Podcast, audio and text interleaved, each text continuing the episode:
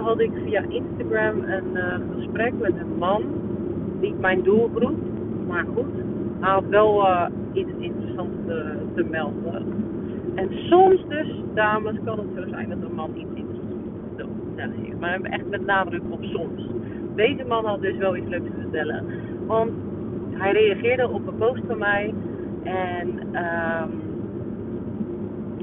ik weet eigenlijk niet meer welke post, maar dat doet er niet toe.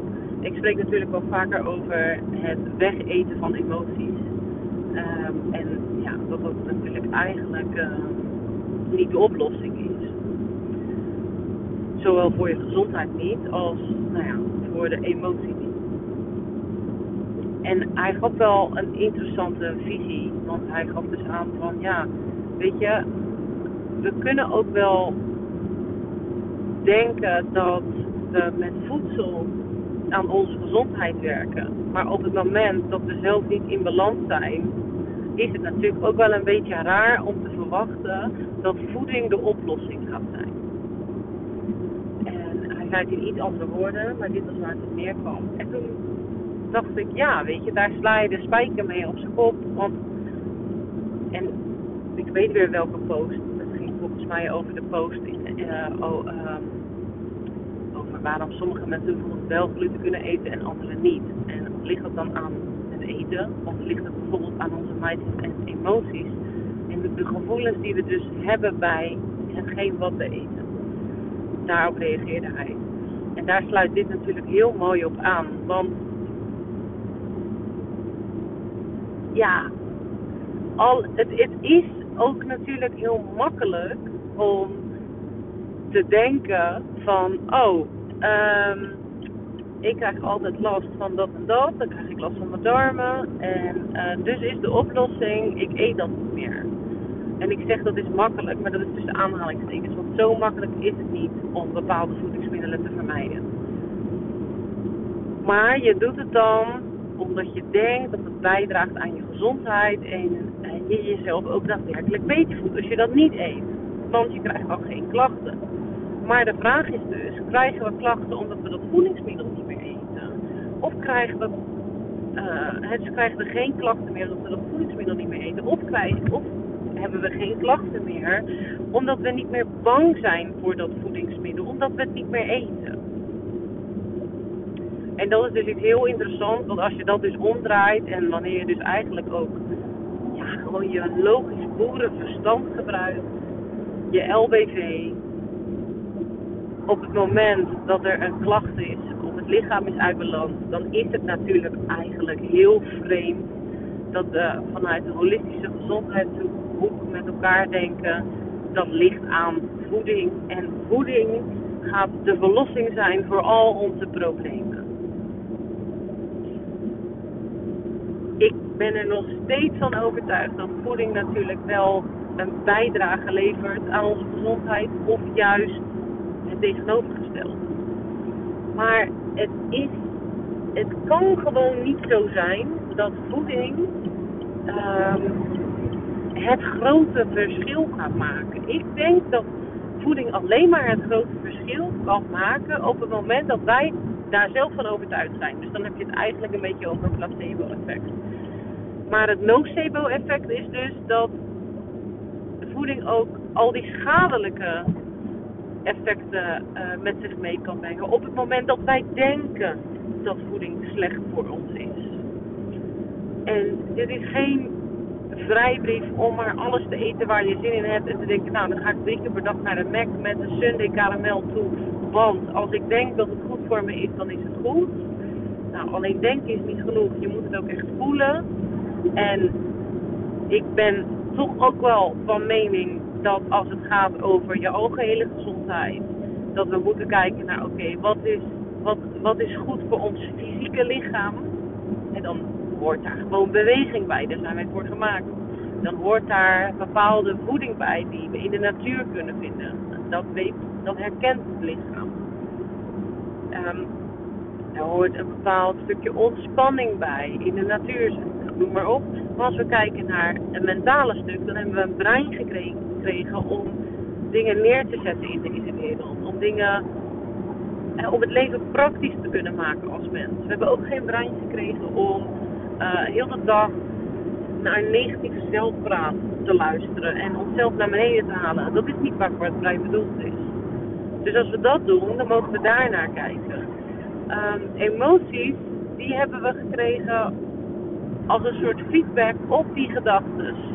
En als we, als we dus negatieve emoties ervaren, dan kunnen we dus dat zien als feedback van hé, hey, wat, wat heb ik nou net mezelf verteld? Of wat heb ik geloofd over deze situatie?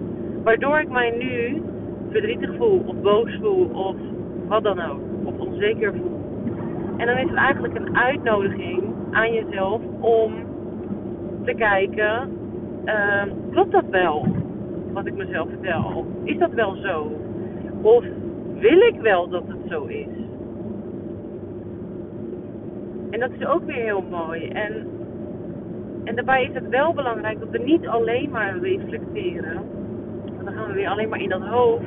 Maar dat we ook als de emotie er dus eenmaal is, dus het verdriet is er, of de boosheid is er, of wat dan ook.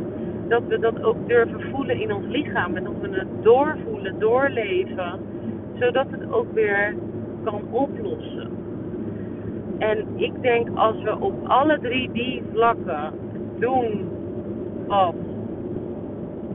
er eigenlijk van ons wordt gevraagd.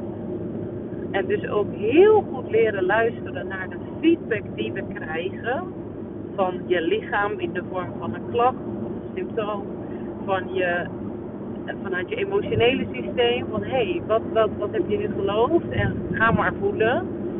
Um, en een stukje reflectie toepassen op onze overtuigingen die niet meer dienend zijn aan ons. Dan, ja, eh, dan, dan zijn we gezond en gelukkig. En, um, en, dat is wat het van ons vraagt. En dat, dat is heel iets anders dan um, ergens een test doen te horen krijgen, je bent glutenintolerant. Of um, weet, je mannen, weet ik veel wat, wat voor testen er allemaal bestaan en wat mensen kunnen doen. Of maar ook diagnoses die mensen kunnen krijgen. Dan is het altijd zaak om te kijken van oké, hoe wat kan ik doen om um, wat, wat heeft dit mij te vertellen?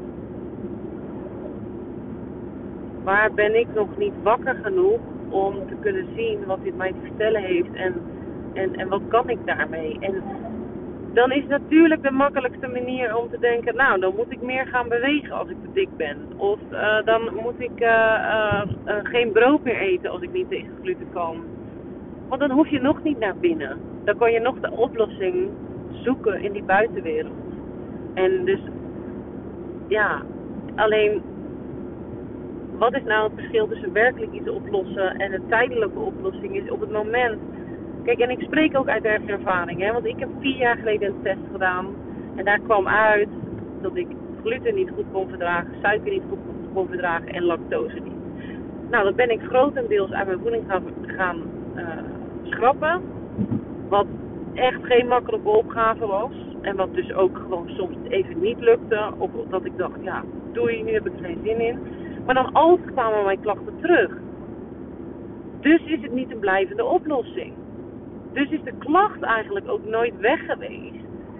Want ik heb het gewoon eigenlijk vermeden. Letterlijk door bepaalde voedingsmiddelen te vermijden. Maar daarmee lost het probleem niet op. Althans niet bij mij. Want zodra ik het wel had, had ik er weer last van. Dus dan is dat de oplossing niet.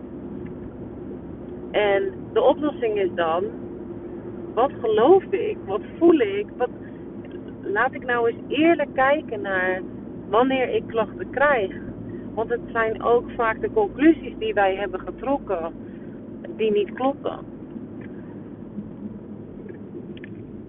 Kijk, die test, ja, het is ook maar net hoeveel waarde hecht je daaraan. Het is een test, ja, het is een momentopname. En vervolgens is het heel interessant ik ben dus dat ook gaan geloven. Ik kan daar niet tegen.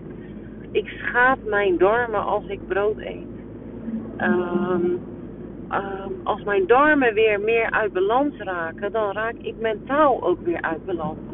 En dan zal ik me wel weer slecht gaan voelen. En oh, misschien word ik zelfs weer depressief, net als toen. Dat zijn allemaal conclusies die ik heb getrokken uit die test. Nou, en dat kan denk ik nooit de bedoeling zijn van zo'n test. Dus is het ook misschien wel de vraag voor mij in ieder geval. Ik hoef zo'n test niet meer te doen. Ik hoef helemaal geen testen meer te doen of onderzoeken. Want het onderzoek vindt plaats in mij en niet met iets externs. En ik heb ook na zitten denken, als je kijkt naar, naar mensen in de oertijd. Die hadden onwijs veel kennis over zichzelf, over hoe ze voor zichzelf moesten zorgen. Natuurlijk waren er ook tijden dat, dat mensen massaal uh, de pijp uitgingen. Maar die mensen hadden zoveel kennis. En dat, dat konden ze ook niet in een boekje lezen. Er was ook geen MRI-scan die hun iets vertelde. Er was... En toch was die kennis er. Um, en, en dat is heel interessant. Van ja, hoe deden die mensen dat nou? En ik, en ik ben er echt van overtuigd dat de, meeste antwoorden, misschien wel alle antwoorden, maar dat vind ik heel stellig om dat zo te zeggen. Maar ik denk echt dat de meeste antwoorden zitten in onszelf. En de oplossing dus ook. En in principe kan je bij alles wat je extern nodig denkt te hebben, kun je afvragen of dat echt zo is en of dat dan ook echt de oplossing gaat bieden. Want stoppen met gluten eten als je gluten niet kan verdragen, is gewoon symptoombestrijding. Het heeft helemaal niks met de oplossing te maken. Het is misschien een beter alternatief dan uh, een, een, weet ik veel, een antibiotica kuur voor je darmen, ik noem maar wat. van, uh, hoe ze het misschien in het reguliere circuit zouden aanpakken. Maar het is nog steeds symptoombestrijding. En nou ja, ik ga daarmee afsluiten. Ik, nou ja, ik denk dat je mijn passie wel kunt horen. En ik hoop dat, je, dat het je prikkelt en, en inspireert om, om dit ook eens bij jezelf te onderzoeken en na te denken van ja, wat vind ik hier nou eigenlijk van? En, en, en ja, test het ook eens zelf op, op als je klachten hebt of dingen. Of kijk eens kritisch naar ja, hoe los ik eigenlijk dingen op? Of waar denk ik de antwoorden in te vinden? En, en is dat ook zo? Of ja, kun je misschien wel veel meer uit jezelf halen dan je nu uh, bewust van bent. Ik uh, wens je een hele fijne dag.